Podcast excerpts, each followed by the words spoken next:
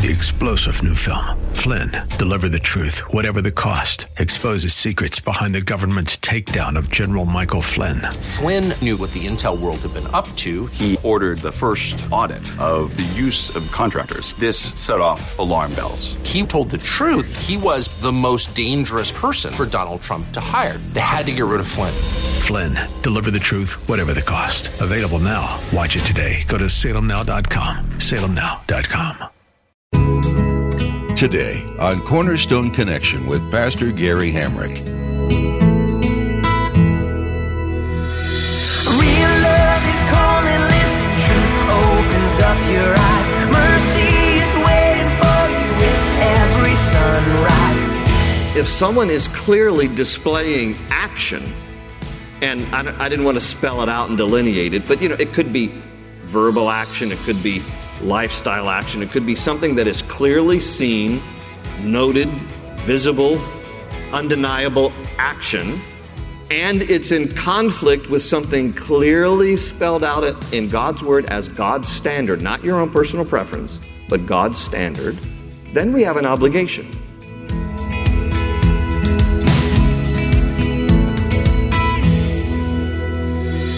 This is Cornerstone Connection, the radio ministry of Pastor Gary Hamrick of Cornerstone Chapel in Leesburg, Virginia. Pastor Gary is teaching through James. You need to be very careful when it comes to judging.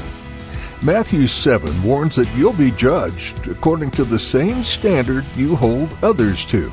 That said, as Pastor Gary clarifies in today's message, this doesn't mean you should always withhold judgment. As a follower of Christ, He reveals truth to you through Scripture and His Holy Spirit. And when you see something that contradicts the clear direction of commands of Scripture, you need to lovingly address the issue with that person. At the close of Pastor Gary's message today, I'll be sharing with you how you can get a copy of today's broadcast of Cornerstone Connection. Subscribe to the podcast or get in touch with us. But for now, let's join Pastor Gary in the book of James, chapter 4, with today's edition of Cornerstone Connection. Hope is an open ocean, jump in and you'll find the cornerstones, your connection, run towards your new life. James, you know, has a lot to say about speech and, you know, taming the tongue and and uh, you know all of chapter 3 pretty much was was about taming the tongue and watching what we say and you know don't don't go to church and, and praise the lord with with your mouth and then turn around and, and curse because that's that again is a duplicitous nature and and the same thing applies to the way that we should be towards one another. Don't be coming into church and praising God with your mouth and then turning around and speaking evil of other people. That's, that's not a good use of the tongue that God's given you. So don't speak evil. Don't speak down about people. And then the other thing he says there in, in these verses is don't judge one another because basically in doing so, you position yourself in the place of the law and the lawgiver. You know, when we, when we judge people, we are standing in the place of the law. And we are standing in the place of the Lord Himself, who was the lawgiver, which is why James adds there in verse 12, there is one lawgiver who is able to save and destroy. In other words, and you and I aren't that lawgiver. There's only one, that's the Lord. And so then that's why he asks rhetorically, who are you to judge another? Because there's only one lawgiver, and it ain't you, and it ain't me. Now, something important when, when, when we talk about, you know, not judging others, and that's what this section is speaking of here in part, sometimes people misunderstand the whole concept of judging one another, and, and they just kind of, with a broad stroke, think then that all forms of judgment are wrong, which isn't true. Uh, and, and, and thus, people who believe that all forms of judgment are wrong are quick to quote Scripture, even if they don't know Scripture, they know this much. Here it is. You ever heard somebody say this? I'm sure. Or have you ever said this? Don't judge me. Don't judge me. Who are you to judge? You know, the Bible says, don't judge. You're judging me. Don't judge. Okay. Let's just get some context on the whole concept of judging, okay? Let me, let me, let me just remind us. Not all judgment is wrong. I'm going to read from Matthew 7. You can turn there if you'd like, but you can just listen from Matthew 7, verses 1 through 5. I want you to listen to what Jesus said about judgment, because I, I want to balance the whole subject of, of judging one another by, by taking into context, um, you know, other passages of Scripture so, so we can carefully understand this subject. So this is what Jesus said in Matthew 7, verses 1 through 5. He says, Judge not, lest you be judged. For with what judgment you judge, you will be judged. And with the measure you use, it will be measured back to you. And why do you look at the speck in your brother's eye, but do not consider the plank in your own eye? Or how can you say to your brother, let me remove the speck from your eye, and look, a plank is in your own eye? Hypocrite. Now, let's stop reading for just a moment. There's something else very important he adds. But the first part of this is this warning about, you know, don't, don't be looking at somebody else and pointing out their faults when in fact you have the same faults or at least similar faults. Because that's hypocrisy, and that's why he says, you hypocrite. But now listen to the rest of, of verse 5 of Matthew chapter 7. First, remove the plank from your own eye, and then you will see clearly to remove the speck from your brother's eye. Now, question doesn't that mean then that Jesus is saying not necessarily all judgment is wrong, but that there's a right way to judge? And based on Matthew 7, verses 1 through 5, what Jesus is basically saying are two things, and this is an important thing. What he's saying is that we are to make right judgments, meaning without hypocrisy, that's number one, and number two, with the intent of helping a brother or sister who was doing something wrong. See, not all judgment is wrong. In other words, if, if, you, if you see that someone is clearly doing something wrong, and you as a brother sister don't intervene enough to call them out in love, making first check of your own heart that you're not doing the same thing and thus be guilty of hypocrisy. You see, when you step into somebody else's life to help them, you have to actually make a judgment. You have to make an assessment. You have to make an evaluation. Don't think all judgment is wrong. Don't think that, well, I can't ever speak into somebody else's life because the Bible says, judge not lest I be judged wait a minute. Yes, the Bible says that. Jesus just said it. I quoted it from Matthew 7. But what he says is there's an order, there's a right way, and there's a wrong way. The wrong way is with hypocrisy. We have no business pointing something out in somebody else's life if we're guilty of the same or similar thing. That's the first thing Jesus says. Don't be a hypocrite about it. But he says, deal with your own issues so that then you can be in a better position to lovingly help a brother or sister. But to do that involves some measure of judgment. So we, we don't throw the baby out with the bathwater and think, well, all judgment is wrong. We're never supposed to judge another person. Yet there, there's a right way to do it. Now the question then becomes, well then, how am I supposed to recognize whether or not they're actually doing something wrong in order to interfere or step into the situation. And so, with that in mind, there's an important distinction. I want to quote again from Jesus. This is now John 7, verse 24, where he says, Do not judge according to appearance, but judge with righteous judgment. You notice that out of John 7, 24? Jesus actually calls us to make judgments. He says it's our responsibility as believers, if we really care about other people, to actually step into the situation and at times actually make judgments.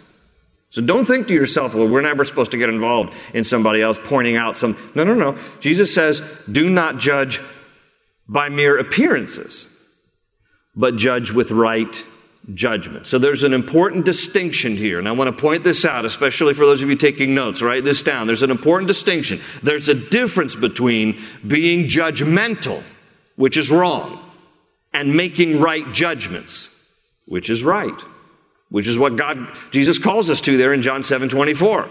There's a difference between being judgmental, that's wrong. We shouldn't be judgmental, but we should make right judgments. Now, What's the difference between those two, and how can we know whether we're being judgmental or whether we are making right judgments, which is what Jesus actually calls us to do? So here's something that I hope will be helpful to you. This is the difference. Being judgmental is the evaluation of appearance based on personal standards. Making right judgments is the evaluation of actions based on God's standards. You see that difference? Being judgmental is when we play the game of evaluating people based on what it appears to be, and we don't even know all the facts. Appearances are dangerous. When people start making assessment of other people's lives based on appearance without knowing all the facts, and we measure those things based on our personal standards or like our personal preferences, that's being judgmental. Okay, you might have certain convictions about something that is not necessarily spelled out in Scripture. All right? Whatever it might be. There, there's a number of things that you might have personal convictions about that's not necessarily clearly spelled out as a standard in God's Word. It's just your personal conviction. The danger becomes when you start to impose that personal conviction on other people, and you may not do it verbally, but in your heart you're doing it because you're looking at what they do and you're thinking to yourself, well, that's not right. I would never do that. And then you become judgmental in your heart towards them. So being judgmental is evaluating appearances based on personal standard. And let me just caution all of us, myself included. There's a real danger in drawing conclusions based on appearance. And it's done a lot of damage to people. Where, where you don't have all the facts, but you know, you're gathering enough information based on appearance or hearsay or something, and you're drawing conclusions. Uh, let me tell you, in case you haven't learned the hard way, when you start to evaluate people based on hearsay or appearance and not having all the facts because it's not clearly displayed by action, it's very, very dangerous to draw conclusions. You need to refrain from making judgments and drawing conclusions based on mere appearances. You may not have all the information right, okay? You may not have all the information right. Now, on the other hand, if someone is clearly displaying action, and I, I didn't want to spell it out and delineate it, but you know, it could be verbal action, it could be lifestyle action, it could be something that is clearly seen, noted, visible, undeniable action, and it's in conflict with something clearly spelled out in God's Word as God's standard, not your own personal preference, but God's standard, then we have an obligation. And the obligation first is okay, I want to examine my own heart, I want to make sure I don't have wrong motives in confronting somebody. I want to make sure I'm not guilty of the same kind of thing going on in my own heart. If so, I'm not qualified to speak into this person's life. And so someone else is going to have to do that. All right? You get through the hypocrisy test first. It doesn't say, it isn't to say that any of us is perfect. None of us is. But at least we're not going to be hypocritical because we're guilty of the same thing or something similar. We, we might have our, our own issues that we're working on, right? So as long as there's not hypocrisy then, and it's clearly a violation in some kind of act or verbal thing of God's standard, then out of love for brother or sister, we should go to them. We should go to them privately. And, and you know, we should confront. We, we should talk honestly. We should talk openly. We, you know, we shouldn't, again, don't look down on them. Don't speak down on them. Don't speak evil of them. Don't gossip about it. Don't start telling other people, you know what, we need to get together and have a prayer meeting for so and so because I think so and so is doing this and that. You know, oh my goodness, how Christians can get together and wrap it in Christianese. And, and what it really is is gossip and slander and backbiting and all that kind of nonsense. I mean, listen, just go to a brother or sister, just privately, between you and him or you and her, and say, listen, this is clear what you're doing. It's pretty obvious, and this is a violation of Scripture. And let me, let me just even show you some verses here that weigh on my heart. And can we just pray about this? Because I love you enough to be honest with you, to tell you the truth. And I've said this before. I think one of the highest forms of respect you can show someone is to speak the truth to them and to speak the truth in love because you care enough. So when James writes here, I just wanted to go off on that little side tangent because when James writes here about, you know, don't judge, don't judge, don't judge, we need to balance it with all of Scripture and take into consideration other things that Jesus says about judging, that there's actually a right way and a wrong way, but it doesn't mean that we should completely check out and never speak into somebody else's life. There's a distinction between being judgmental and which is wrong and making right judgments which is right and we do it for the sake of people that we love examining our own hearts first. Everybody clear on that? Good? Okay.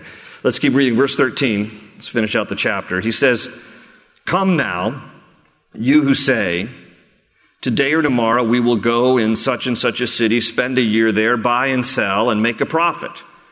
Whereas you do not know what will happen tomorrow. For what is your life? It is even a vapor. Circle that word. Some of your translations say mist. It is even a vapor that appears for a little time and then vanishes away. Instead, you ought to say, if the Lord wills, we shall live and do this or that. But now you boast in your arrogance, and all such boasting is evil. Therefore, to him who knows to do good and does not do it, to him it is sin. So let's save that last verse for the end, but in the last few minutes I have left, verses 13 through 16, he speaks here about the uncertainty of life. And he's, he's not denying the fact, I'm sure, that there's anything wrong with having plans and setting goals. But what he's addressing is the issue of don't be presumptuous about tomorrow, because none of us is guaranteed tomorrow. And we, we need to live each day to its fullest. Again, sure, plan, prepare. I hope you have, you know, you're looking towards retirement. You're thinking about, you know, a retirement plan. It's, it's not to say, well, you know, only be concerned about today, but it, he's simply saying don't be presumptuous about the guarantee of tomorrow because we don't have that guarantee. And so he says it's better just to kind of say, you know, if the Lord wills, we'll do this. If the Lord wills, we'll do that. Not always sure what the Lord wills for tomorrow, next year, five years down the road. And, and so we just want to be faithful to, to today and, and, not, and not think to ourselves, oh, yeah, yeah, uh, we're guaranteed tomorrow, because we're not. We don't know. And he likens life to a vapor. Or again, some of your translations say, like a mist. Um, it vanishes. Th- this is the temporal nature of life.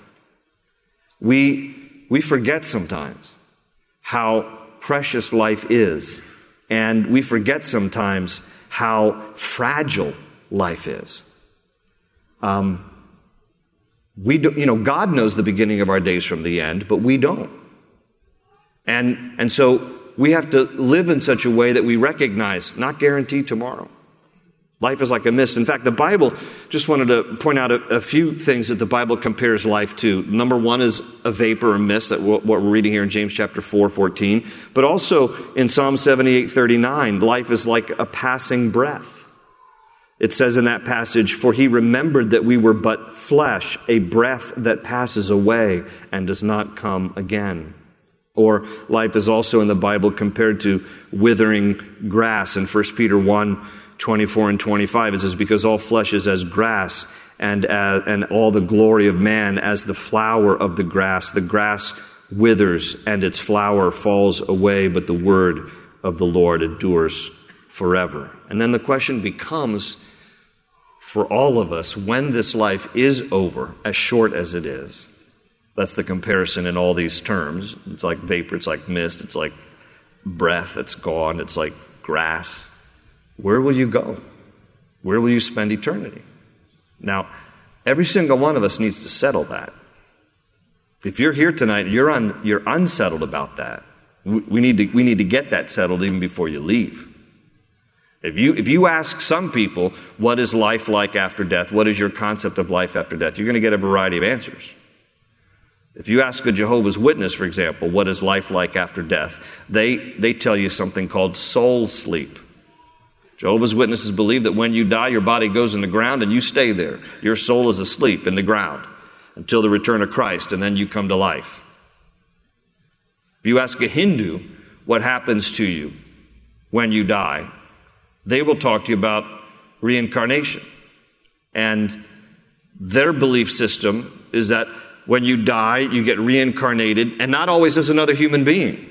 You could become reincarnated as an animal. You could be reincarnated as an object, which is the why. I mean, think about, think about just the, the insanity of that Okay, I'm going to use that word because you, if, I've never been to Calcutta, India, but just look at pictures of abject poverty and starvation in the streets of Calcutta, India. Why?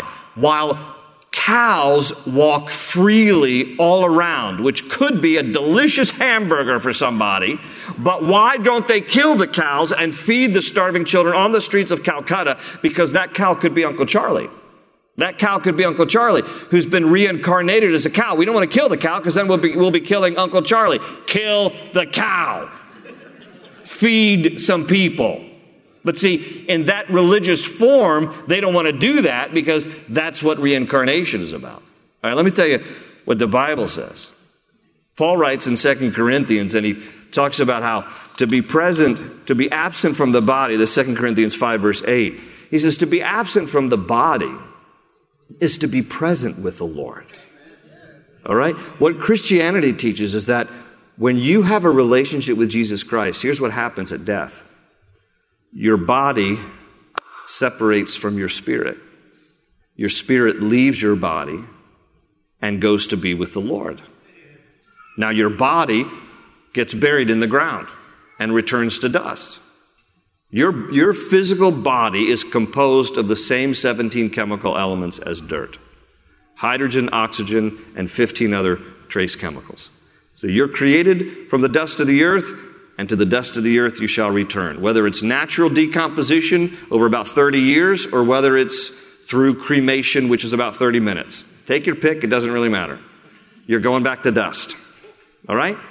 But here's the beauty in knowing Christ as your Savior, upon death, your spirit separates from your body, your spirit goes to be with the Lord, your, your body returns to dust.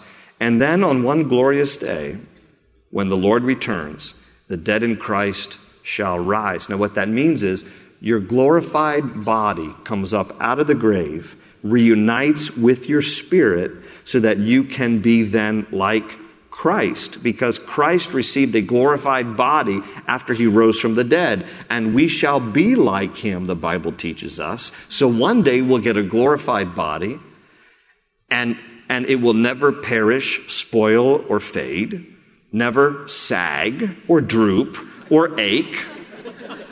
All right? Never break. All right? And if you're young, you can't appreciate what I'm saying. But the older you get, you appreciate. Praise God, you get a new tent. Amen. There's a reason why the Bible compares the human body to a tent. Because if you've ever been camping, you know the parallel, you know the similarities. Tents leak. Tents smell. Tents are fragile. They tear. All kinds of things, okay? But the Bible tells us that one day we get a glorified body that's imperishable, unites with our spirit, and so we shall be with the Lord forever. So as as much as death is an unknown for us as Christians, it's just a transition. You know what? When Billy Graham died, uh, his son Franklin talked about how, you know, his dad always mentioned that, you know, when I die, it's, it's, not that, it's not the end of me, right? He says it's just, I got a new address. And that's the way it is for a believer. We get a new address so we can be with the Lord forever. And so, nothing to fear. It's an unknown, and in that, it seems a little fearful, but to know what Scripture teaches us that to be absent from the body is to be present with the Lord is the glorious hope of the church.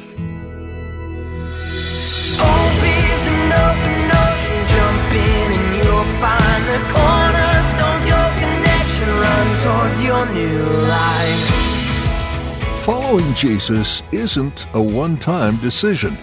It's a daily choice to put your desires aside and seek your Savior for His opinion.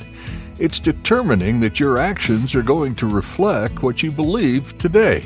It's every morning giving your heart back to God because it can't be about you. The book of James is helpful in that it gives you practical advice on how to do this every day, how to be the hands and feet of Jesus to everyone you meet. We're so glad you took time today to study this New Testament letter with us. If you missed any part of this broadcast or would like to explore more of Pastor Gary's teachings, we invite you to visit cornerstoneconnection.cc. You can also download our mobile app to connect with Scripture whenever and wherever you are. How could we be lifting you up in prayer during this study? Please let us know.